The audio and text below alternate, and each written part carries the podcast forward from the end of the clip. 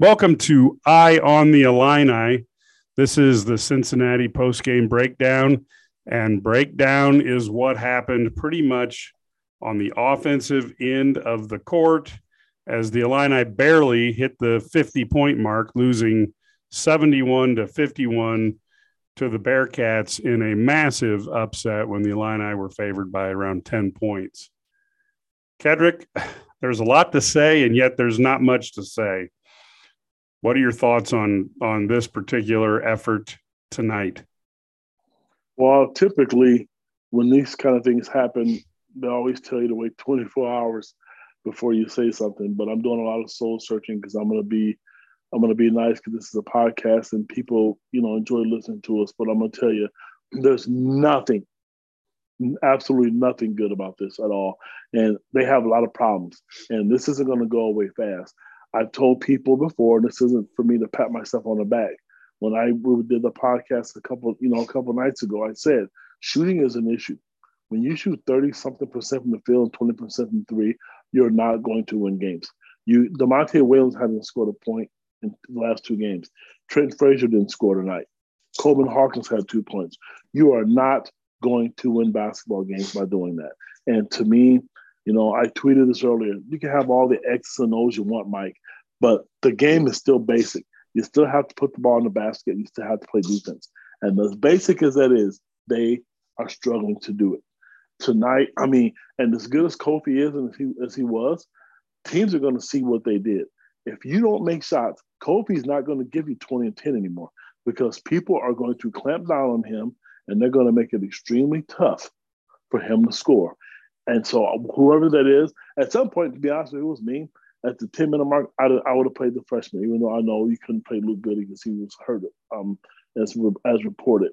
You got to send a message because this isn't working. And you don't want to lose the whole season. You don't want to panic, but you got to try to win games. And if they can't make shots, you give the freshman kids a chance. Yeah, the thing that frustrated uh, me as a, as a guy who's coached some basketball is the amount of standing around on the offense um, there was very little movement, and and it was kind of um, uh, you know the the high pick and roll. Uh, Loyola seems to have written the book on it, and now um, you know people are finding ways to stop it, and the wings can't get open, and the guy with the ball's got to dribble a lot. Um, and, and I just, you know, there's there's just nobody who can create their own shot out of Curbelo, but you don't know what shot that's going to be when he gets frustrated. And I think we're really seeing where Ayo's, you know, greatness was. Um, and of course, I'm one of the people who put him on my Mount Rushmore, so I think I'm qualified to give him some kudos here. But um, you know, he, you know, he was able to go out and get his own shot. And right now, if Curbelo can't hit somebody in the shooting pocket or in in a run to the basket or in an alley oop, it, it, seems like the ball goes down and then gets passed to somebody else. Uh, uh, you know, that's assuming there's not a turnover or something. I, what do you do, Ked? You've coached for years. What do you do when an offense bogs down and there's no movement like what we saw tonight? Well, the one thing, first thing I would do is I would tell my team no, I don't want to see the behind the back passes anymore. I, have seen enough of those. Yeah. I've seen. There, I'm not going to call guys out, but there was three or four players who did that. Those are wasted scoring opportunities. Tonight, you're right. They did the high pick and roll, or they they did that last year. Now they went back to the dribble weave, and there was no there was no movement except for throw it around the perimeter a few times, and then hopefully you you know you get a breakdown. If you don't get a breakdown, then you're gonna you know then what you have is Curbelo trying to go one on one, and then he overcommits himself. I mean, he thinks so much. He makes the game more difficult than what it really truly needs to be. I think at this point, they need to go back to the basics. And I would, for, for me, I, to answer your question about coaching, I'd run sets. I'd run sets. There's a lot of coaches out there who run sets because to get guys shots where they're comfortable at. Because to me, Getting Curbelo shots where he can get to the basket is where he's comfortable. Getting Kofi anywhere around the basketball is comfortable. Getting Trent on the baseline is why we get shots for him. And I mean, honestly, and I know Austin Hutcherson's been hurt. And I love Da'Monte Williams. He has given Illinois all he has. You cannot have a guy on the floor who can't give you any point production like that. I don't care. This is Division One basketball. That can't happen. Even if it's six free throws, those things to me that you need. And honestly, I think RJ Melendez. I mean, granted it was late, he has shown the ability to score. He's not afraid. I know, like I said, Luke Goode was hurt, and Brandon can shoot a little bit. Austin Hutcherson, the shots he missed, they looked good. Plummer has been a major disappointment. I'm starting to like Omar Payne a little bit more and more, even though for some reason he didn't play a lot tonight, second half. I think he's going to be huge. But we need, or they need, to get the ball and scoring opportunities in pockets or position where they can score, Mike, because at this point, you know, you know, I, I know there's a game tomorrow against Arkansas or you know Kansas State, but if they don't get this figured out when they play Arizona at home, they could lose by 40 at home to a team like that. They can't shoot 30% from the field against teams like that and win. Yeah, I mean, this it's funny because at, at one point, you know, I don't know, they went from 23 to 8 and that's when the disaster started. But you know, the the the def the offense had you know four to six possessions straight, and it happened a couple times. You know where where they didn't score, and you just I mean you did it's just brutal. You gotta you got to do something to get to get the ball in in the bucket and and I, what I found very interesting tonight, and I need to break down the film, but you know Jacob Grandison, who's had some good games. I mean, you know, he, he was Not tonight. Yeah, yeah, he was over, you know, and um, you know, how do you get a guy that that you know goes double digits and then goes over three? You know, only getting three shots is that's that's a tough thing to do. Um, you know, but he passed them up though, Mike. He passed up a lot of shots that I think a lot of kids did. I think they became gun shy. I yeah, I agree. Kids missed then another couple kids that missed. I don't. I'm. This is one thing I don't know because I'm not in the huddle, but I, it didn't look like it. I will say this: when you just you made a comment when you go five six minutes without a bucket, I personally, me as a coach, I had plays designed where I'm gonna either get me a layup or I'm gonna get fouled to get a free throw to stop the bleeding. Yep. You have to demand that, and I don't know if he did that. I didn't see it, but that doesn't mean because because we didn't see it that he didn't call it. Because I know what kids are like, and sometimes they'll do their own thing. You know, I just saw a bunch of stupid mistakes out there, fouling guys. And I will say this: as bad as when they played, Cincinnati didn't miss either. You know, they made some tough shots, and I know that's demoralizing. And look, they look deflated. You know, a lot of people are asking who the leader on this team is. It's Kofi Cockburn and it's Curbelo, but Curbelo needs to learn he is really, really, he needs to learn. And this is not going to be a quick fix for him. I, I thought for sure he'd come out. I mean, he looked good early on, but some of the mistakes that he made were some of the same ones he made last week. And I want to see him grow. I want to see him make the game become easier for him. Then those things that he likes to do, I think, will become easier for him. But I don't, this is frustrating. And I know the coaches, they're not going to say anything. They're frustrated. You can see it on their faces. They sat on the bench and a lot of fans thought they quit Mike coaching. What do you do when they come down and you know you're struggling, and then you one of your guards come down, no pass, and just jack up a three, and when you haven't made but one or two all season, that makes no sense to me. Yeah, and and I will tell you, you know, Cincinnati, you know, was uh, um, they ended up shooting forty one four and you know they got a little bit of a hot streak towards the end. You know it, it was with a minute two minutes to go that they were still in 38% so it's amazing to me that you can hold a team right around 40 you know and and end up losing by 20 points. I mean that is just hard to do and then you go up and you take a look at illinois shooting and my god 28.1% is a bad night from the three, and that's what they shot overall. Yes. And then and then 13.6 from the three-point arc, and that's only because of the late three-pointer from Plummer. from Plummer.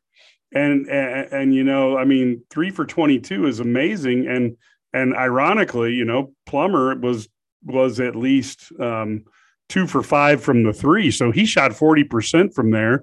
and the rest of the team, you know, you take out his two for five, and the rest of the team is one for 17.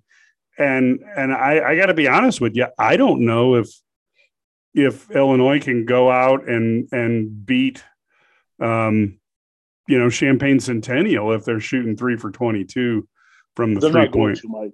Listen, I know where your heart is and it's in the right place but they're not going to. It's not going to happen.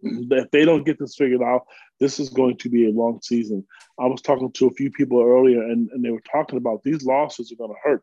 These are resume builders because the conference isn't very good right now. It's just not. You got one team to me that's better than all the other ones, and that's Purdue. And everybody else is kind of on even playing field. So whoever figures it out between Illinois, Michigan, Maryland, Ohio State, they're going to be the team who's probably going to get a decent seat in the tournament just based off the Big Ten's reputation. But what they're doing right now, this is bad. I mean, I thought for sure everybody did. It wasn't just me. They knew coming into this, this was going to be a guaranteed win against Cincinnati because you knew Kofi was coming back. And he looked good. He really did. But again, X's and O's all you want. You got to put the ball in the basket. I don't know what they shot from the free throw line. I didn't get a chance to look at it but good teams don't miss free throws. You know, um, I think go moving forward, if Austin Hutcherson can stay healthy, he's got to get some minutes. He's got to take some minutes from people who aren't scoring. You can give me all the defense and passing and rebounds all you want. You got to score.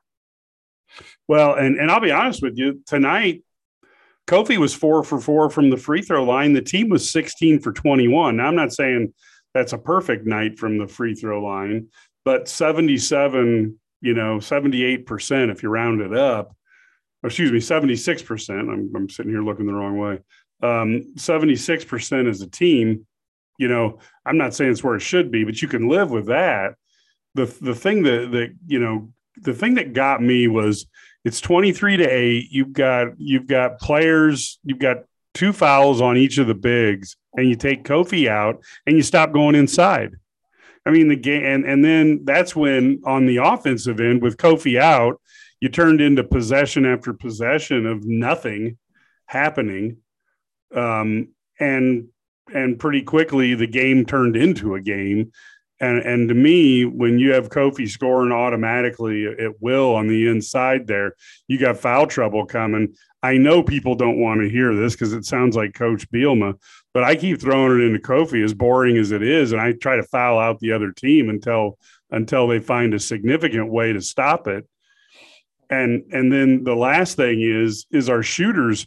You would think when Kofi's in there at, at, like that, you know, there's going to be opportunities to get an open shot on the wing for a three, just because players have to cheat in a step to try to prevent the ball and you know to be able to help on the inside and and we couldn't take advantage from the three. You know, I mean, and we, we wouldn't even pull no. the trigger. No, and when and that's what's confusing to me with Trent. He's either on or he's off. And tonight there was one time he got the rebound. It was a long rebound to free throw line against Marquette. He would have took the ball coast to coast. He turned right around and handed it to to uh, to Curbelo. Even on the fast break layup that he missed, it's like he was not confident in himself. They at some point they're going to need a breakthrough game, and the way Kofi's game is designed, it's not going to be him. It's going to come from somebody on the perimeter or guard, and and everybody's thinking it's going to be Kofi or not Kofi, excuse me, Curbelo, and hopefully he will. But again, I just don't know. I think it's going to take him a while. As much as I hate to admit it, it's going to take him a while to figure this out. This is not going to be easy for him. It's not.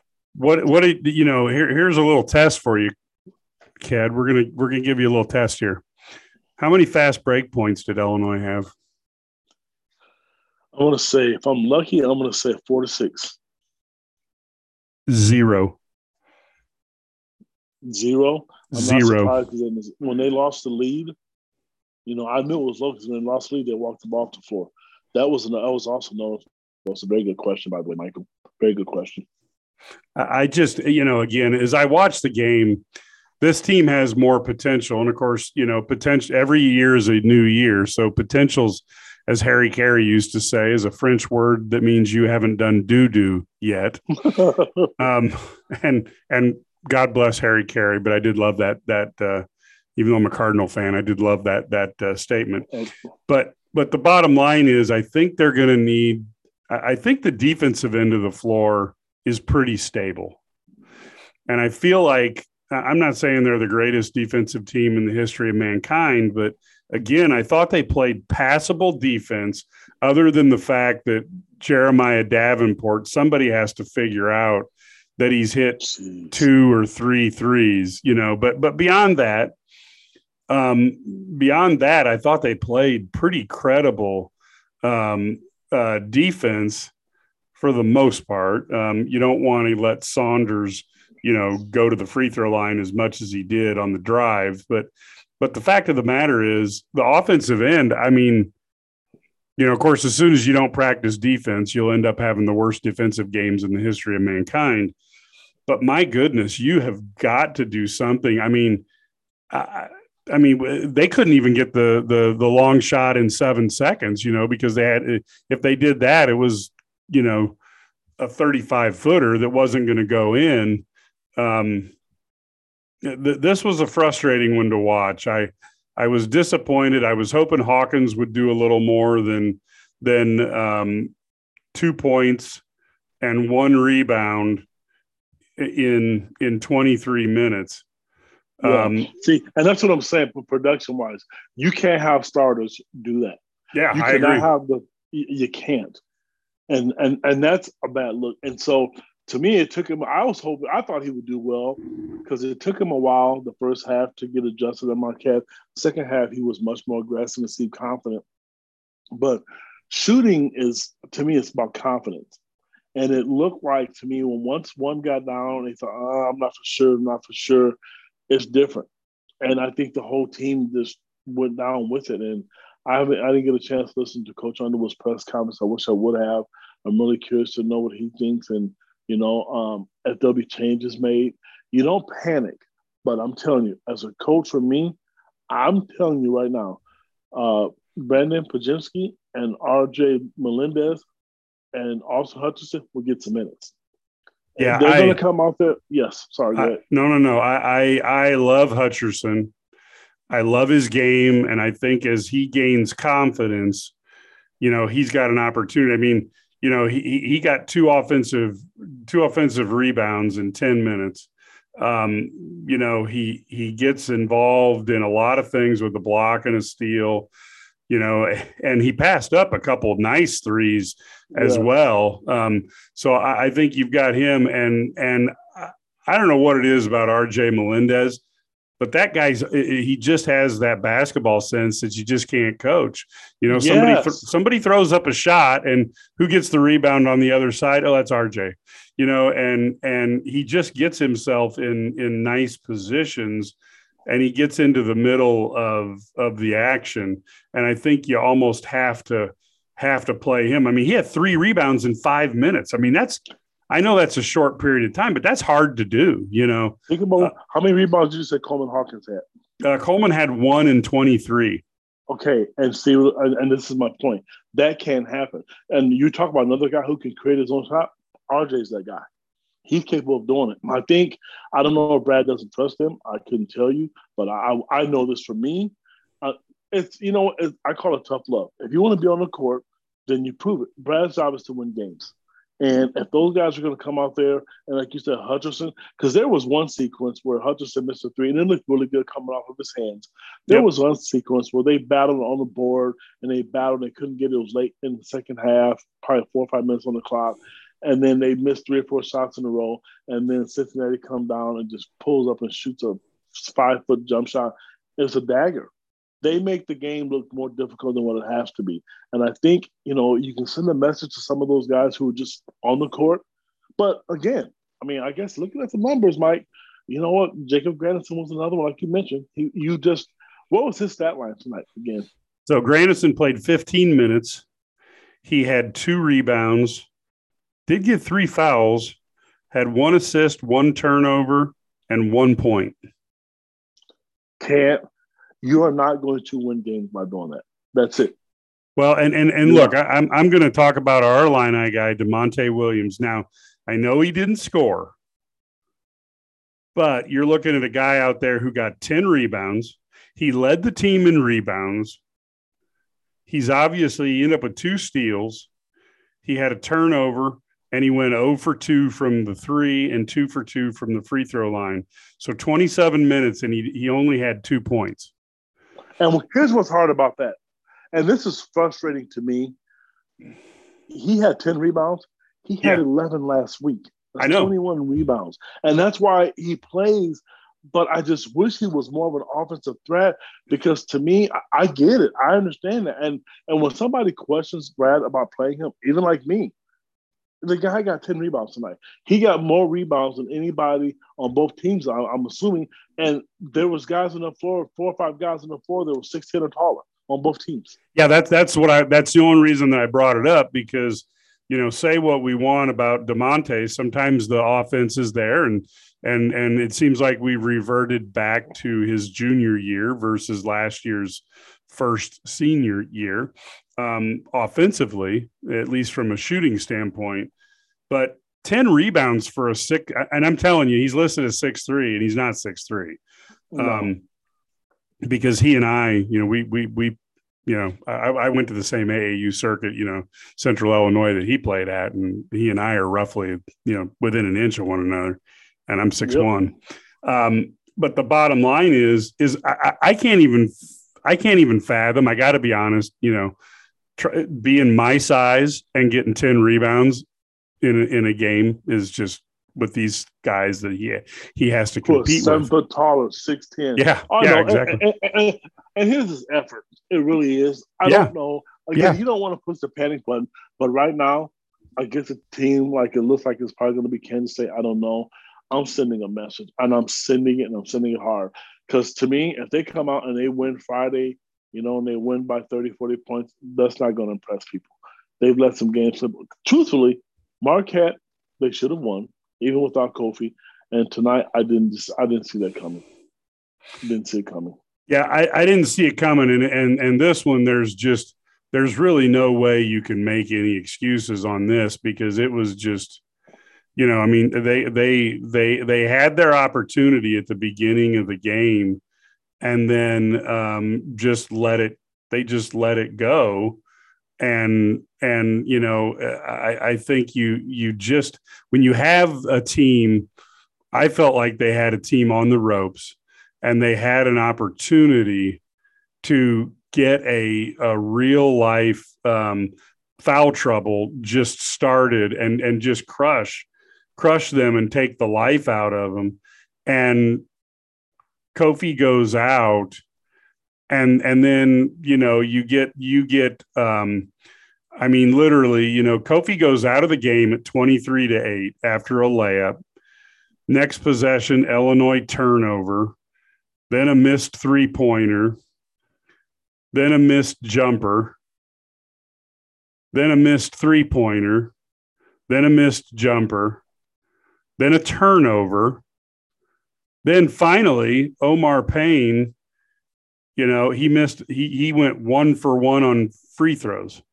Or, well, excuse me, one for two one on for free two. throws. One for two. So I basically, I mean, you know, that, that to me, that was when the game uh, lost is not the right word, but you know, you had a you had an opportunity. All of a sudden, you know, uh, um, when that happens, you know, you're sitting there looking at it. When Omar Payne made it, it's 24 to 15 and and dang near the next second you know uh, or you know the during that next possession you know down goes uh, cincinnati and, and they score again and official timeout and Da'Monte you know misses a three pointer and and uh, then frazier misses a three pointer and um, you know next thing you know it's just a total uh, disaster. Um, it's a total disaster with with everything going on, and I, I don't know. You know, to me, they they had an opportunity, and they took Kofi out of the game, and and that's kind of where it just went down the toilet. So uh, Ked, why don't why don't you wrap up and then we'll bring in Matt Stevens, and then after we have Matt in, we'll see if Brad gets out of the press conference in one shape uh, in one piece over Kansas City, and and we'll we'll get his feedback on that. Well, again, it's you know I they have a lot to work on, a lot. Uh, there's a lot of things that they need to figure out.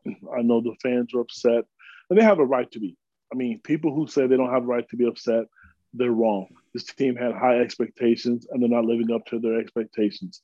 To me, I get in the gym and I shoot it and I shoot it and I shoot it. Some coaches don't like to say anything because they don't want to make it become mental. Shooting is a problem for this team. And the guys who are supposed to be shooting are the freshmen, and they don't get enough minutes. So right now, I think that's what they need to work on. And I've started running sets. I would really run a lot more sets and not just a motion offense because that dribble weave offense isn't going to work. And you're right. What, how Loyola defended it last year, Teams are not starting to figure that out. So now it's time to make some adjustments. Now, hopefully that they can make some adjustments because there's not very many games left on the schedule where they could say, "Hey, here's a signature win."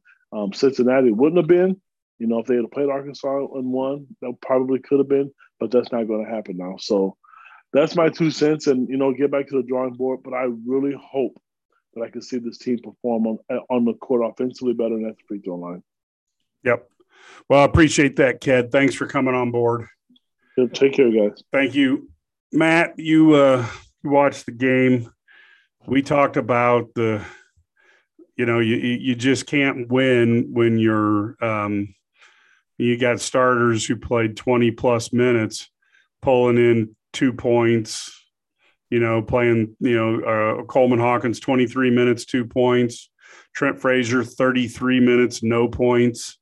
Jacob Grandison, 15 minutes, one point. Now, Da'Monte Williams was 27 minutes and two points, although give him a little bit of credit. He pulled down a, a game high 10 rebounds.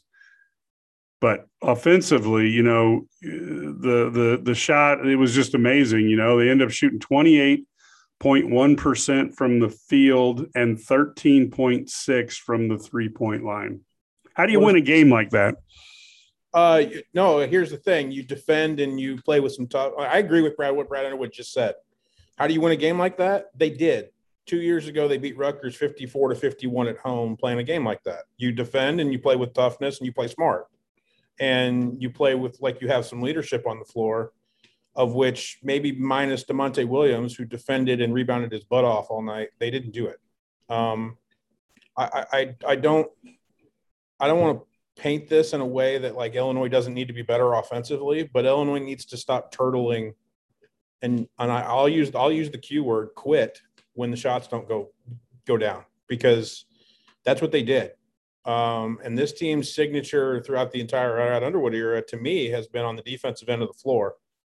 And they just decided to turtle and quit and not defend. And I'm going to push back a little bit on that though, because that you know now now granted cincinnati ended up shooting 41% but up until two minutes to go they had cincinnati at like 37% shooting. I mean it's hard for me to go back and think of a time that you held the other team to 37 38% and you're down by 20 right. I mean I, I just i feel like these guys i feel like illinois right now has a lot of guys mike that see themselves or see who they are based off the offensive end of the floor, and they don't see a lot of what they do either. The re, you know the reason why Trent goes one oh for whatever he went tonight and didn't score because nobody's screening for Trent. I mean nobody. Like Coleman Hawkins isn't screening for Trent. Da'Monte played his butt off, but Da'Monte's not screening for Trent, and nobody is trying to get Trent Frazier an open shot and and so that's that's why Trent Frazier doesn't shoot it well. Um, Andre Alfonso Plummer, and I, have I've talked about it with Underwood. He's I mean completely in a shooting funk at this point, and he knows it. Um, it's why his arms go up at State Farm Center when he finally hit a three in like that second game of the year. Um, and then I'll, I'll just add what I what I what I brought back from Milwaukee, which is I don't know how you feel about it, Mike, but a lot of teams in my guesstimation kind of take you know, who they are and what they are and how they play based off of their point guard play. And for a large portion of the beginning of the game, I thought Andre Curbelo was really good. and then Andre Curbelo started playing for Cincinnati.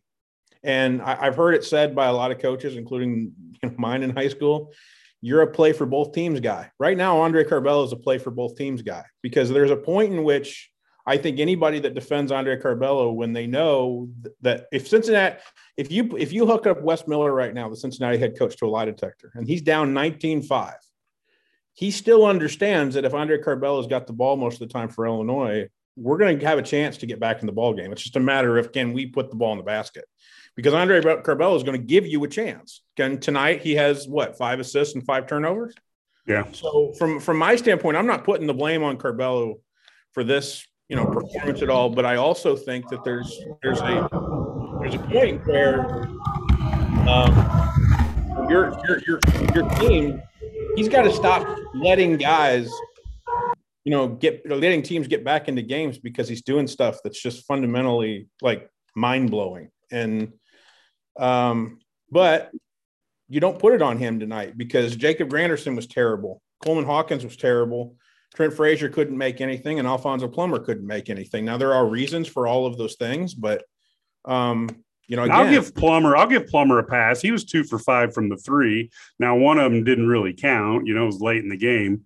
But he doesn't um, look comfortable shooting, and I didn't think I was going to say that four games in. I thought yeah, that, your dead eye shooter, and he yeah. The one he the one he made was like a no, no, no, no, yes. And I've also seen him hit the side of a backboard at Marquette, which I never thought I'd see out of him from yeah. the corner. So he just doesn't look comfortable. Um, it was a terrible night for Jacob Grandison. I don't know what that was about, but when you when you have a 23 year old in your starting lineup, he needs to play a heck of a lot better than that.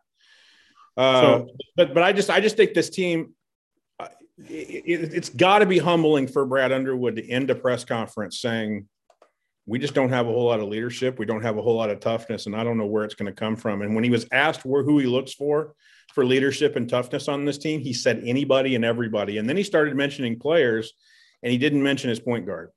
And so yeah. that, that that's a telltale sign for me that you know Trent Frazier and Da'Monte Williams and and and Jacob Grandison have got to have got to pick themselves up and play a lot better and have a direct impact on the other guys on the team because as I wrote last week, Mike, coming out of Milwaukee, I would assume he was not here anymore. And and there isn't a first team consensus all American that you can just throw the basketball to and know that you're gonna you're gonna have something good happen right now on this team. And they just don't have it. And right now that's that, that's a huge problem for Illinois.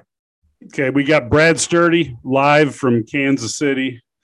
Brad, um, we're going to ask you to break down and give us a few thoughts. And um, I know we can hear, folks, you can hear the actual game of Kansas State and Arkansas in the background. Brad, what do you have to say? Because, Lord, people are needing something right now. Yeah, it was. Um, you know, obviously, it wasn't. Uh, you know, wasn't the type of performance that Illinois wanted. Um, they were not what they expected. Um, they, they did not play well on either end of the floor. I, I think that, that the, I thought early on when the offense was going well, I thought they did a good job defensively. Um, as the game went on, um, we saw them maybe, you know, as the offense went cold, they lost the effort on defense, and yeah. and, and they, they weren't playing hard on defense. So if you look at the first, you know, first eight minutes versus the last 32 minutes, they were completely different. Um, I thought Illinois got uh, hammered at the power forward spot by Jeremiah Davenport. I thought um, they got beat the point guard spot. I thought Mike Saunders just completely disrupted them offensively. I thought he took them out of what they wanted to do. And the other thing that we've talked about this for many, many years, um, Cincinnati doesn't have you know the great length that you would expect from a team that would give them trouble, but they still gave them trouble on the wings. Those wings could not get open. They could not get there. They could not find a way to be, um, you know, effective on offense. And I think that's a, a killer. I mean, I think that is, you know, when you get nothing out of anybody, you know, and, and you know, uh, we, have been on Bello. Um, we've complained about Bello and we've bagged on him a lot, and I think there's some there's some merit to that. But at the same time, if you're not getting any kind of production from anybody but Kofi and Andre Curbelo, the pressure on them is immense. And I, I, don't think people understand how difficult it is to play when they when it's two on five. Yeah. And until somebody else steps up and does something. Now I will say this: two guys that the positives for me tonight were Austin Hutcherson and RJ Melendez. Yeah. I thought both of those guys came in and did a good job. I know the game was technically out of reach when RJ came in mostly, but I thought they did well. And they're going to need Hutch. Um, I think Hutch showed some things that nobody else could do. He had a really nice block. He had a couple offensive rebounds. He was able to get in the paint. Um, his three went in and out. I thought it was the best looking shot of the night, other than maybe a, the one Plummer hit early. Um, but yeah, I you know I thought those guys gave us good. You know, right now it got to the point where offensively, Illinois couldn't play Omar Payne offensively. Um, defensively, he he did some good things, but they couldn't put him on the floor offensively because um, he couldn't catch the ball. Um, they fumbled ca- catches, and Kofi did this well. After the early start, he looked good. I thought he got a little fatigued. That's where they were trying to get him some minutes early. Um, obviously, that didn't pay off. Um, but and then so you know you look at those things. I, I hopefully maybe Plummer hitting that last shot tonight will spur him on to start making some shots. I mean, he was two of five from three, but that last one obviously, like we said, was after the game was over. Maybe that'll spur him on to get hot tomorrow. Um, maybe you can get Austin Hutcherson, you know, another 10 minutes, um, get him some time in the first half. He's going to show you. But, you know, you've got, uh, you know, when you look at these guys, Trent Frazier had an offensive rating of 10. I mean, that's almost impossible to do. I mean, that is hard to do, but you're 0 of 9. He had two assists, one turnover. Um, didn't make it, didn't score. Andre Curbelo, had a usage rate of 41 and an offensive rating of 78, you're not going to score. If your guy with a usage rate of 41 only has a 78 offensive rating. You know, Grandison 38, Da'Monte 76, Coleman Hawkins 57, just terrible offensive numbers. And yeah. I think each guy let their offense affect their defense. Are you noticing what Underwood said in the press conference, which is basically – hey, if you're Jacob Grandison, if you're Da'Monte Williams, if you're Coleman Hawkins, and it's just not going for you offensively, hey, how about we try to get Trent some open looks? Because like there was no screening tonight, there was no ball movement, there was nothing like that, and I, I don't blame. I don't. I don't. I, I, my thing is, is I know Trent had an off night offensively, but he also didn't have that many open looks, and that's because they're not running him off a whole bunch of stuff that getting him open either. You know what I mean? Like I, I just felt like Underwood is so frustrated about guys that are letting ball not going in affect them in other ways, whether it's defense or doing other things to help you win. Yeah. Well, totally. I think defense, and I don't think they screen very well, but I think Trent, Trent Trent's on Trent. I mean, the way he played tonight was on him. I thought he didn't play the same defense he usually does either. I think he let his shooting affect his defense. I thought, you know, he's 0 for 9. Some of those are bad shots. He also had a one on one situation where he probably took one of the worst one on one moves I've ever seen um, in, in there too. So I mean, he did he yeah. did enough to kind of make himself you know miss too. Uh, but you know, Trent's a six one shooting guard basically. He's going to struggle uh, sometimes to get those clean looks just because he you know of the way you know because of his size. So I think it's tough and you know it's not easy, but you know that's what you you know you, you count on these guys. You got to get Coleman Hawkins has to be you know he, he's had 13, 13 points or and eight rebounds I think in in, every game or something yeah. like that. I mean, and tonight he gets you know one what two points and one rebound or something like that. So just not not good enough if Illinois is going to be good. Yeah, and the other thing is is and and I've been the guy on this bandwagon, and you've had to hear it, but Hutcherson, they got to get you know now that he's starting to feel healthy, they got to see what he's got because he adds something to this team, and I think. Brad, you've coached a lot. I've coached a lot when you've got a big guy and then you've got a, a, a, a wing slash guard like Hutcherson or Ayo last year and Curbelo, the defense now is they, they pay for trying to help or they pay if they go one on one. And right now with with just with, with just Kofi and Curbelo, you can almost play a three on two game and and you don't even have to guard anybody else with the performance of tonight. Yeah, you're allowed to. One thing about it is the way they can defend Trent, they can trail him on screens because he's not a threat to curl. Yep. That makes it difficult because he's not a finisher. So they stay on his tail, which makes it hard for him to get a shot off being shorter. So you need a guy who's athletic and has length like an Austin Hutcherson who can come off that and then go to the rim and just dunk it on somebody's head. And, and I think Hutch, you even saw Ayo do that. They had to play Ayo straight up coming Yep. off that curl. Yep. And so it allowed him to step behind. You saw those guys on Cincinnati were able. They used a lot of. They, they ran Trent off screen rescreen action over and over. So he'd fight over, and then they rescreen. And you have to fight back over to get that second one. Made it really tough. I thought it was great game plan by them after the game going on. Just to, and it wears it. That you know, to your point, Matt, that wears Trent down when you have to consistently guard the ball over and over. And Mike Saunders is so fast and quick. I mean, I'm telling you what, if he talked about in the post game. You don't realize how I th- think you can simulate, and you can't because I mean, you know, Bellows quick, Trent's quick, but this guy's a different level of quickness. And uh, so you also see a lack of creators. I mean, who can get their own shot? You know, Curbelo, that's it. That's the one really- thing I was going to say, Brad, is that the lack of an, another ball handler that this team can get stuff going offensively. Like they've tried to put Trent on the ball for two games now, and it hasn't worked. no, Because well, you Trent, have to be able to a sit Curbelo just to give him a break, breather, or sit Curbelo when he's kind of losing his mind a little bit, and you want to you want to get to like a media timeout, and they can't do it right now. Can't. No, they can't. And I mean, Trent was struggling. You know, he had the turnover late against Marquette, fine, but he struggled tonight to bring the ball up against Saunders. Like literally, could hard hard time getting the ball across half court. But I can't blame him there because Saunders is good. You know, I mean, He is quickest. I mean, he is so quick, and but you know that's where you got to expose him a little bit by getting him, you know, getting to the basket because you can shoot over him. You know, you got to get down in the paint against him. You got to be strong, and um, and, and he's strong physically, but you got to be able to get by him and get him down around the rim. You can score against him. Um, you know, Bello did that a few times. He just took some wild, kind of crazy shots when he got there. So you know, now Illinois probably likely going to play Kansas State tomorrow, and the Fighting Bruce Webbers. That should be an exciting one, right? yay, yay. Well, well, got to right, got to right the ship. You know, right now we got out here. Illinois coaches are sitting courtside scouting this one. And, you know, they got a lot of work to do. They got to get ready to go tomorrow, and uh, you know they got to get. But I don't even think it's like, you know, people are like, you know, what adjustments Underwood made? He needs to make adjustments. I don't know what adjustments you make other than you got to be a little tougher, and you got to play defense and rebound. You know, get that toughness. They got beat to loose balls. But the other thing was, I thought they made some adjustments and they made some nice. The second half, they'd make that ball screen. Start, they'd run the. They were over helping, and you'd run that skip pass to the opposite wing, off that ball screen. Guys were wide open. They wouldn't shoot it. I know. They were afraid to. They, they, it's head fake and drive in, and it's like, just shoot the ball. I mean, I- that, that, I mean, you got a chance to get a rebound, but now you drive and they're trying to make passes that weren't there, and it, it was just really frustrating to watch.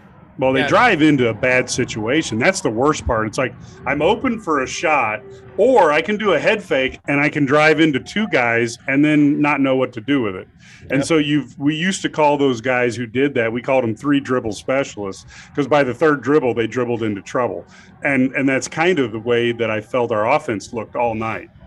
Yeah, I'd add what Sturdy says that like I don't think this is an X and O problem.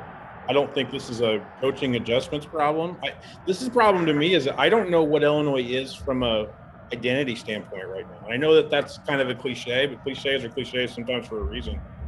Usually in the Underwood era, guys like they have defended their tail off. They've gotten a whole lot of those 50-50 balls, and they've just played harder than the other team, even when they got beat. Like sometimes when they got beat, Cincinnati whipped them because they played harder and they Yep. played smarter, and I, they had they knew what their identity was even when they were down 19-4. Uh, now I'll argue one point though. I'll argue one point with you guys, and you guys tell me what you think.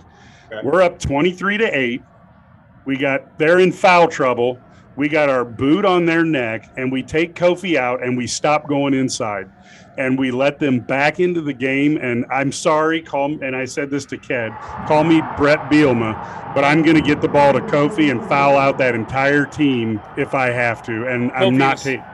Kofi was gassed. I know, Like- I, I understand, but I'll call a timeout, Brad. I will call a timeout and let him get a minute of of oxygen and and go right back out and Yeah. do it again. Yeah, and the, the thing I'll say to that though, Mike, is that I felt like last year and the year before, the put your throat on the team was we're gonna def- we're gonna suffocate the hell out of them defensively and just Yep. and have them basically have lose all faith that they, they're going to be able to do anything by the time halftime rolls around. We're gonna like that's the way that Underwood's teams have played in the past, and that's the way that it, they're they're number one in KenPom for defense going into tonight for a reason. Yep. Well, I, I'm looking at fouling out. basketball not go in, and they were like, "Well, we're just going to turtle and run tonight." Yeah, Like, I'm, I'm, but I'm looking like I'm going to foul those guys out. I mean, I got Yeah. that. I mean, look, and again, I wasn't a good coach. You know, Brad would have killed me if we'd have run into each other. But if I've got play, if I got impact players on the inside, and I can get them into foul trouble and get them sitting on the bench, and then I get my guys going inside. I, I've never, you know, again, I've never had anybody a cajillion as good as Kofi Cockburn, but I'm going to go in there and, and I'm going to create havoc the rest of the way and see where the chips fall. And I just, I thought we had him there. And I remember if you go into our game room, which anybody who wants to subscribe to IlliniGuys.com, Brad's in the game room, Matt's in the game room, and a bunch of fans who are yelling at us are in the game room. So, um, but the bottom line is, is we're, we're doing back and forth. And I was just counting like empty possession, empty possession, empty possession, because we just we had possession after possession with nothing coming out of it. And I just kept thinking to myself, this would be where you need, as uh, old Dick Vitale would say, you need the aircraft carrier on the inside and take it in and see where it takes you. But I'm old. So Yeah. Go ahead, Bertie. You're there. No, I, I agree. I mean, I agree with you a little bit, but I also, I, I mean, just watching Kofi, he's not in yeah, the, the, the shape he needs to be in. He just hasn't played games. The energy with the crowd, I don't I agree. think he's ready for that. I just Um, felt like also like this is my fear was when Underwood did the whole thing at Marquette where it's like when we get Kofi back or like after Marquette he goes like, when we get Kofi back we'll be good. It's you know and Yep. it, it didn't say it, but it was good. And I sat there and I went wait a whoa, whoa, whoa, whoa. there were a lot of things that happened at Marquette that Kofi doesn't solve all, all by himself. And tonight Kofi didn't have a darn thing to do with not being able to guard Saunders. I mean Well- and he did and he doesn't have it and really I felt like I wanted to almost challenge Underwood on like Kofi doesn't help you pound the basketball into the deck 20 for 20 seconds and not know what you're doing on offense. Like, Hey, you know, you know what? I'll even say this.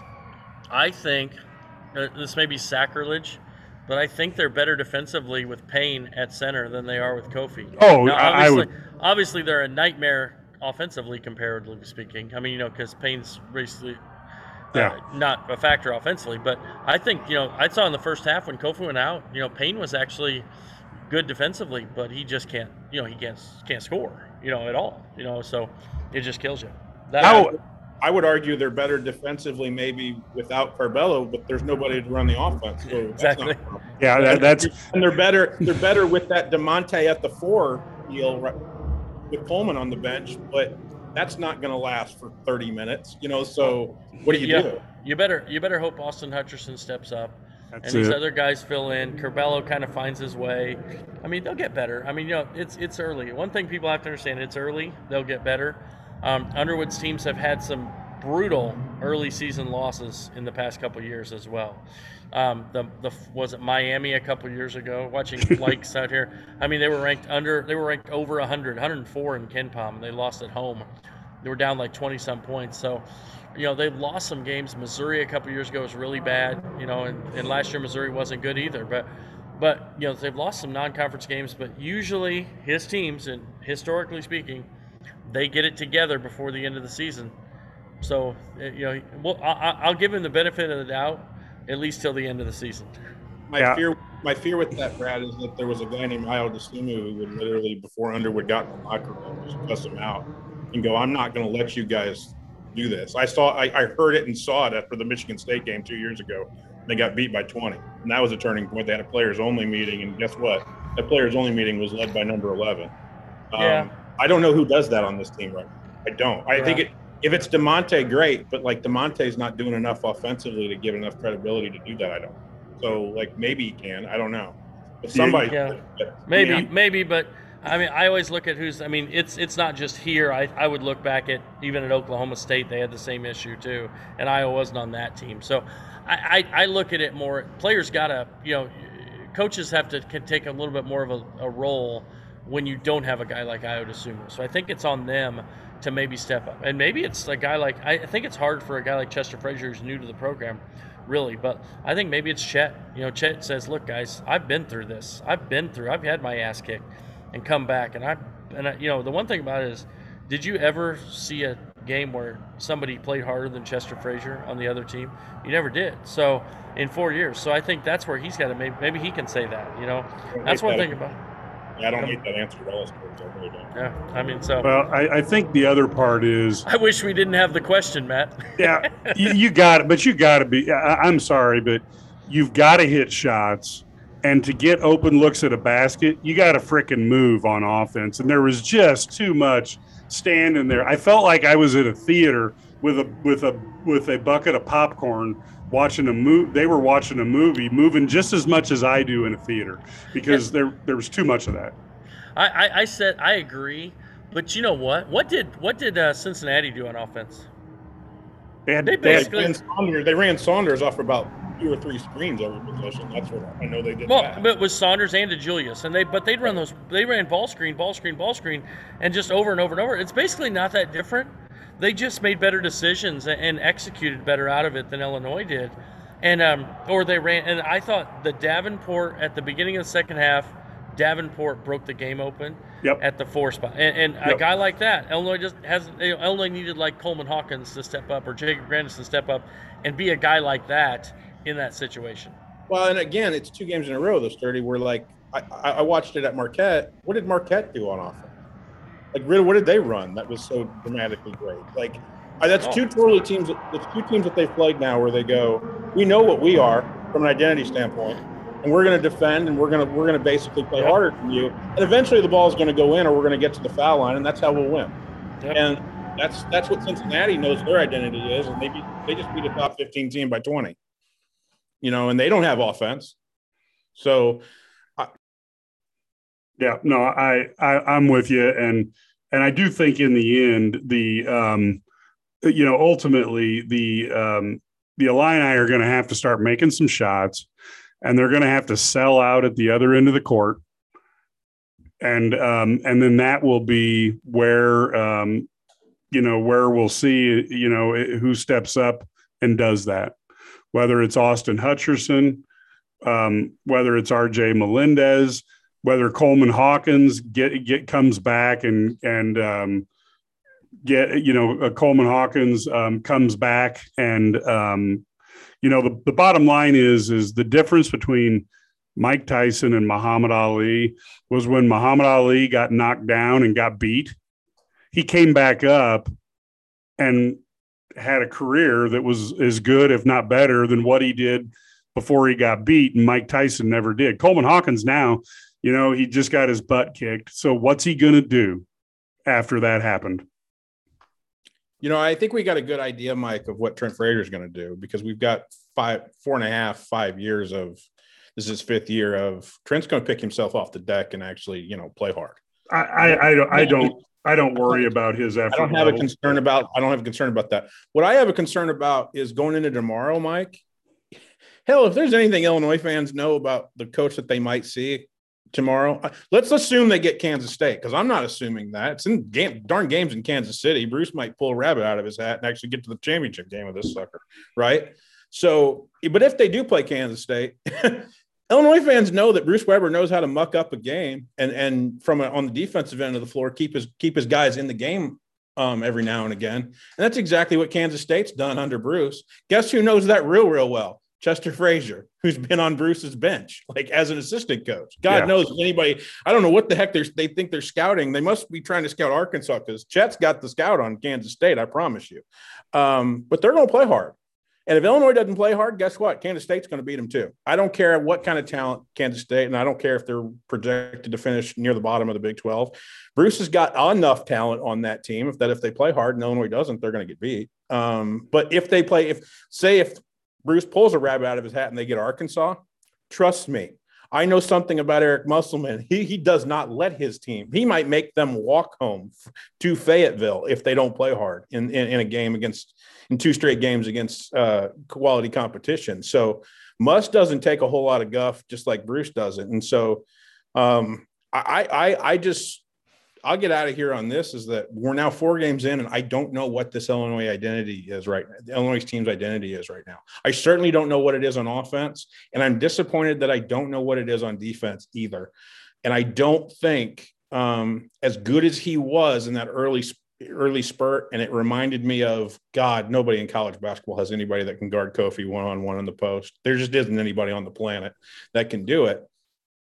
Kofi doesn't solve all your ills right now, unfortunately, and and and I think that they just got a really bad taste of of that reality tonight, and hopefully we, you know, Brad said it, and I think Da'Monte said it. We all got to regroup and figure out who we are and what we are and what we're going to be about. But because yeah. otherwise, otherwise they're going to lose another game to a Power Five team. Because well, I don't care how bad Kansas State thinks people think Kansas State is. If they play hard and Illinois doesn't, Illinois is going to lose. Well, the, the thing I think, you know, if I was going to wrap it up here is, is ultimately, you know, that the let, let's just assume that the team read their press clippings coming into the season and thought they were better than they were. Let's just assume that. Let's I'm not saying they did, but let's pretend. Then when they got beat, it was well, we're really good. It's just Kofi wasn't here. So they they they're still kind of relying on that. Now all of a sudden the veneer's been stripped away. The the emperor doesn't have any clothes now maybe they're willing to sit down and and listen when coach underwood and Coach Frazier, Coach Alexander, Coach Anderson are screaming at him. And now maybe it's going to be, I got to pay attention because we're not number five. We're not in the top 25 anymore. And and then and then you earn your way back. The one thing I'm confident of, and, and maybe I'll be proven wrong, is that this team, you know, Underwood teams improve as the season progresses. So I feel like you know, the best predictor of the future is the past. And I feel like Underwood will figure out, you know, him and his coaches will figure out what they need to do to improve. But the problem is, is how far do you dip so that the improvement may not be high enough to get you where you want to go? And so they need to stop this slide and and you know if possible they need to stop it tomorrow night they need to they need to win Friday night, and then they got a Notre Dame team that no longer is an automatic W, and they need to go out and they need to they need to be focused on beating them. these are not impossible tasks, but the mindset of the players has to be in the right place. And the other thing is, is, is a kid like Austin Hutcherson who hasn't felt good for two years.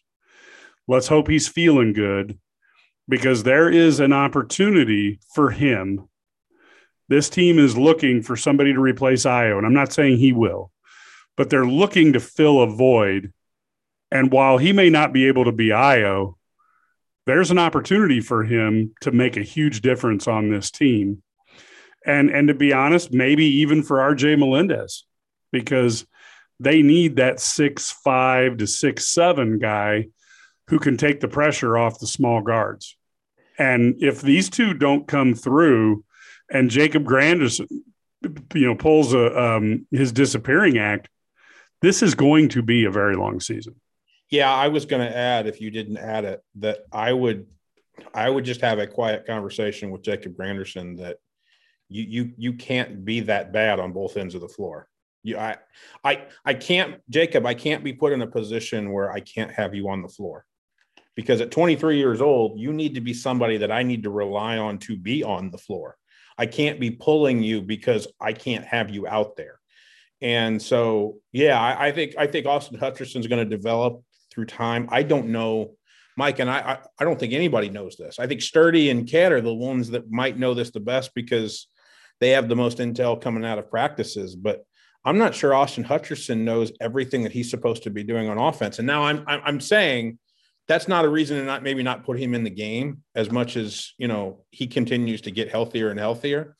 But this is going to be a development for him. I mean, I think RJ Melendez is going through, you know, what freshmen normally go through in college basketball. I think there's a lot of potential there. It's obviously a lot of potential in Austin yep. Hutcherson. There's no doubt about that. But you need to have a quiet conversation with Jacob Grandison and you need to have a quiet conversation with Coleman Hawkins that look, you, you two, I can't have a night where I can't have you on the floor. And there was a long stretch in that second half where Illinois may have been able to put together a run that gets them back in the game by that last media timeout. And Underwood just decided those two guys can't be on the floor.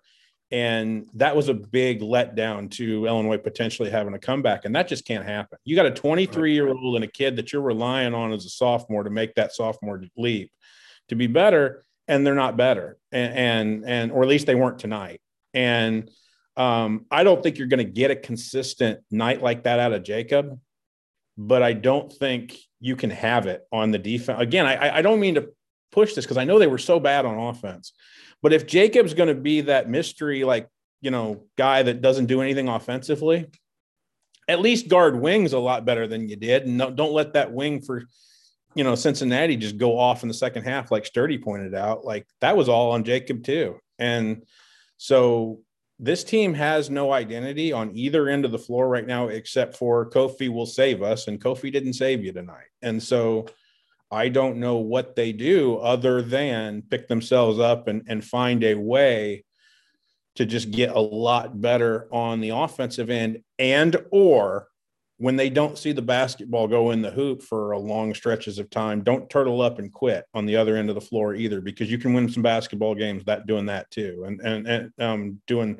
some special things on the other end too. So, um, no, I, I think that there's enough talent to be winning basketball games that Illinois is not winning right now, and that's got to be frustrating for Illini fans. I do echo what Sturdy has said, which is, you know, they've had non-conference games where you've kind of just thrown your arms up and we're like, what the heck happened here? That's why I kind of thought this would happen with this team. I I actually thought it might happen in the Marquette game because it's a true road game and you're going to play eight on five anyway, and it's going to be one of those deals with fans in the stands again and blah blah blah blah.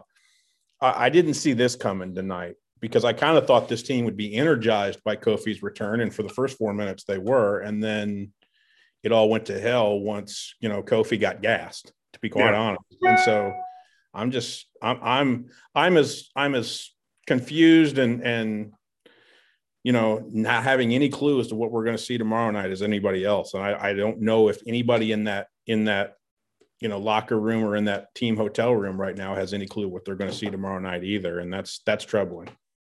Yeah, that's that's probably the the most the most uh, frustrating thing, and I don't know maybe maybe if you're coach um, Underwood, you give um, you give uh, uh, Curbelo a um, film of him his highlights from the last 10 games of last year and and give him a visual of what he needs to look like um, again not that everything's his fault but maybe there's maybe there's some things that you can do to help him out um, to get what he to get what he needs to potentially yeah, my concern game. with Bello, Mike, quickly is that I felt like Underwood did an awesome job last year in kind of recognizing when the train was coming off the tracks with Bello, and he would kind of sit him for a little bit, let him cool down a little bit. But he, but he can't do that this year because there's nope. nobody to go in there. Yeah. Nope, can't. And that's that's part of I think what's killing this team is the idea that you can't sit Bello and let him go back and kind of watch the game from afar, and then next the next media timeout bring him back in there was that option to do that last year, and they were still really, really good on both ends of the floor. Um, Curbelo was like the most, you know, he was the greatest energy guy to come off the bench for the Illini, and God knows how long for and for Underwood. He can't be that guy this year, and the reason he can't be that guy is again, like like I saw tonight, they put Trent on the ball, and he didn't have any clue how to get them into anything offensively. So um, he can't be that guy. And you're right, Brad or Mike. I think they they need to show Bello just some stuff. You know what I would do? I would if I was like Geoff Alexander right now, I would show Curbelo like 10 the last 10 games of him just doing normal things. Like just just make a normal pass that's that leads to a bucket and yeah. go, here's what you can do for us right now. And oh, by the way, notice when you made that pass, you didn't pound the rock into the freaking concrete like 20 for 20 seconds before you did it. Like um, and you didn't get too far on the dribble drive before you did that. So um, there were a lot. There are a lot of ways that Illinois can get better tomorrow, but uh, they need to find an identity. And the easiest way to do that, Mike, when you're still struggling offensively, and maybe you're you kind of got your head spinning a little bit because you haven't had everybody and the cohesion's not there. You can find an identity on the other end of the floor, and you can find an identity on the glass. And the, and Illinois didn't do that. Kofi Cockburn had six rebounds tonight, Mike. I mean, I, I know that we expect a double double out of him every night. Well, we expected double double out of him every night because physically he probably ought to get one. Yeah. You know, six rebounds is not going to get it done. Uh, yeah, he had seven, seven, but yeah, I'm sorry, he had seven. Yeah, Brad seven. said he had six. now so- everything's better now, Matt. Seven. Right. Yeah. Underwood kept saying he had six. So um, when you guys get that video up, that's where that came from. Um, I, uh, but yeah, I mean, and I knew from a conditioning standpoint, I don't care what he was doing on the treadmill, you know, game, game conditioning is just not like on no other. And, and Fletch wasn't going to be able to get him ready for 30 minutes tonight. I just knew that. I knew that. But another, another night where Underwood is just kind of shaking his head going, where the hell are we, where are we at right now? Because I, I really believe that what scares me, Mike, and I, I'll get your thoughts on this. I really think a lot of this, a lot of guys on this staff, including Underwood, thought, well, when we bring the big guy back, everything will be fine. I don't know. I, I, I wonder sometimes if they were just telling us that because that's an easy way to answer the media question, or did they actually really believe that? Because I think tonight they got handed a, you know, a, a wet towel of reality to the face that was like, nope, big boy ain't going to solve everything for you right now and you got a lot more problems to figure out. Like that's that's that's the good news about what happened is that they they've they figured out okay we got exposed here here and here and here and none of those things are kofi's fault you know? Yeah, I was going to say, and, and maybe it's hard to know what the staff thinks. I mean, if I was Coach Underwood, I would have definitely been selling the Marquette loss as it's all Kofi because let's face it, the national guys would remember that narrative. sure Um, but that narrative just went out the window now. And so that's gone. And they're going to have to rebuild this. And I, I just think that, you know, you've got Curbelo, who I think if, if a third player emerges, Curbelo will probably right himself a little bit because he won't be forced to have the ball for the last, you know, 12 seconds of a shot clock and get into the pounding issue that we run into and the bad shot issue. But you you need to have that third guy to help defenses and spacing on the floor and and that. And whether that's Coleman Hawkins, um, Austin Hutcherson, um, you know, I think some nights it'll be Trent Frazier. I think some nights it'll be Plummer, but but again, you need you need somebody who's consistent among Hawkins or Hutcherson or even like I said, maybe even RJ Melendez to go out there and do something. And if, if it doesn't happen, it's going to be a challenging year. you know i'm just spitballing here mike but you, i mean getting your initial thoughts on this is that if austin hutcherson continues to get healthier healthier and healthier and start to get more and more confident with everything with the offense right is it crazy to think he might be that number two ball handler that you can bring in off the bench if like yeah, he would. He he might be, but but let's let's not put that pressure on him. Well, I'm know? just saying, like maybe the ball doesn't stick as much as it does with Curbelo out there a lot when he's when he's you know kind of going to the moon at this point, and then you go, oh, the ball's not going to stick for a little bit, and now Well, remember though, people and then people you get got into a rhythm, and now you're Yeah. now you're feeling good. Now you can put Curbelo back in the game because you're feeling everybody's feeling. Well, Yeah. the guys are feeling good, and Hutcherson feels like he's contributed. You know yeah, what I mean? no, no, I yeah, and and look, let, let's let's also be realistic. You know, remember the start of his sophomore year and parts of his freshman year. People were like, "Ayo, you know, is taking the ball too much, and Ayo's doing this, and Ayo's doing that." Now he didn't struggle the way Curbelo has, but uh, you know, this is a part of the maturation, and and ultimately, they are like I said, they are going to have to find. Um, they're going to have to find a third person to take pressure off the defenses because I'll tell you, I'm not that great a coach. But if you tell me how I'm going to defend a team with just a center and just a point guard, I can do that. Yep. And and so you, you know you got to have somebody on the wing who can score, and they can't be so one dimensional unless you have two or three catch and shoot guys. And right now, w- we thought we might have had two with Frazier and Plummer. It hasn't worked out that way yet. The other thing I would tell Illini fans, and then we'll close this out. But you know, this is five games into the season. It's definitely taken a turn that we didn't. see- Or or four games into the season. It's taken a turn that we haven't seen or foreseen, I should say. But um, again, you know, Underwood has a way of working through these things. And while the fans are screaming and yelling and crying and upset, Underwood's worried about the game tomorrow night. And he doesn't have the luxury to call, curl up in a ball in a fetal position and and give up. And I sure as hell, Chet, Jeff Frazier's not going to do that. Uh, Geoff Alexander's not going to do it. Neither's Tim Anderson. So, so you know the team is going to they they if if these guys have to drag him kicking and screaming, they will. But a coach can only do so much, and you need that third player to to elevate and and say, "Here I am." And if that doesn't happen, it's going to be a challenge. You're presenting the argument, Mike, and I don't disagree with you at all. Zero percent disagree with you that maybe the best thing for Illinois is that they play tomorrow night. They play somebody tomorrow night. And yeah. honestly, like the the way that you get over a loss is not having a whole lot of time to think about it. These guys aren't going to have a whole lot of time to think about how much they stunk it up you know, tonight. And maybe that's the best thing for them, honestly. And I, i will buy that 100%. Yeah, and I, and I, don't know. Like I said, it, it's really unfair to put a lot on Austin Hutcherson because he's been out for two years. No, that's and, why I kind of said I was spitballing, Mike. Yeah, no, no, no, no. I, but I'm being honest with you. I, I, I think he's, and this isn't fair, but I right. think he's the their last best hope.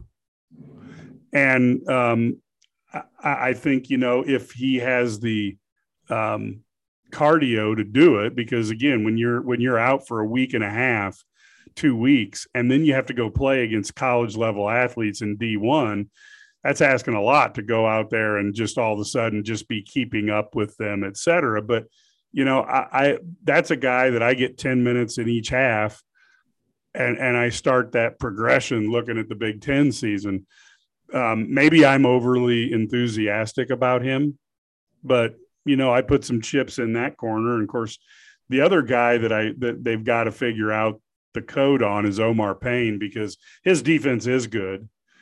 And I don't know, you know, it's it's very interesting. But if he had if he had RJ's instinct to where to go when the ball goes up in the air, you could leave Payne in because he'd get 20 rebounds a game. Well, you know, had, yeah, or he had, yeah, or that instinct or fight of Da'Monte Williams. Because Da'Monte, to me, there were two or three instances tonight where Da'Monte Williams got an offensive rebound, and I'm like, well, he didn't.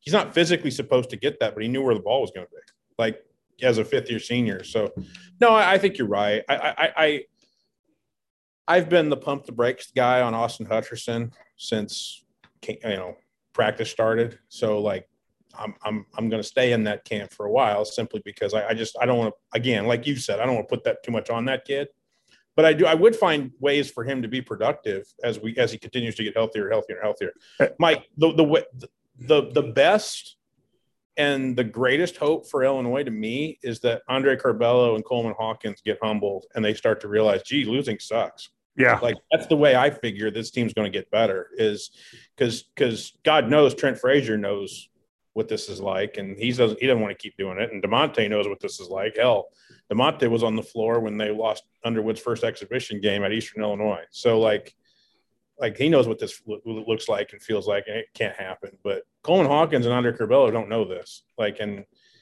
when they start to understand, damn, losing sucks. Like, we got to figure out another way to do this. Like, figure out another way to, for this to go. And and two years ago in East Lansing, and I mentioned it on January 2nd, 2000, you know, two years ago, Ayo Dosunmu figured it out. And basically, I heard him yell in the locker room, I will, I will not let you guys let me lose like this ever again. I, if I have to drag you blankety blanks throughout this entire season, I'll do it. I don't know who that guy is, but they need somebody. And, and like Sturdy said, Mike, maybe it can be a coach and maybe it can be Chester Frazier. Maybe it can be Chet to go like, look, guys, we will not I will not sit here on this bench and watch you guys get out out hustled like you did tonight. I don't care if you lose. I don't care if they if they make every shot.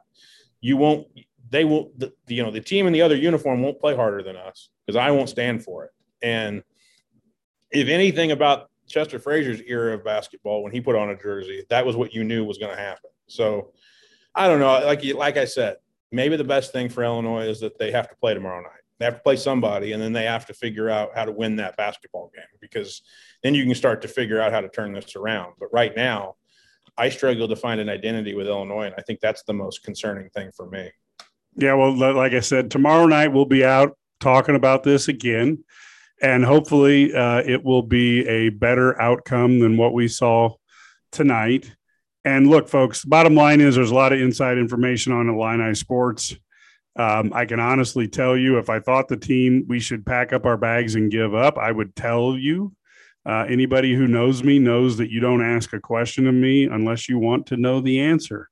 Um, and I and I really think that that this team is good. So if you want to be a part of the Illini experience, I would highly recommend going to IlliniGuys.com and subscribing. There are going to be there's going to be one super cool Black Friday special. So you heard it here first. Don't tell anybody about it, but there's going to be a Black Friday special that you just might want to take a look at. Uh, we'll have that up, but you get seven days and we do not charge you until the seventh day. So it's basically one week free. I guarantee you, by the time you go back on those message boards, you read the, the nuggets that are dug up by Brad Sturdy, by Kedrick Prince, by Matt Stevens, the guys who are covering the programs. Um, you're going to be like, oh, well, I didn't know that. Huh. I think I need this so that I can be well informed Illini fan and then you get the podcast, you're going to get a lot this week. You're going to be tired of us this week, but you're going to get one tonight. You're going to get one tomorrow night. You're going to get one Friday night. You're going to get one Saturday. You're going to get one next Monday, um, barring some sort of laryngitis hitting the, the Illini guys. Um, so you're going to get podcasts. You're going to get all sorts of feature stories. It's well worth the price. Go to that. Additionally, this weekend, you want to get prepared for the Illini game, you know, against Iowa. You want to be prepared for the basketball game on the weekend.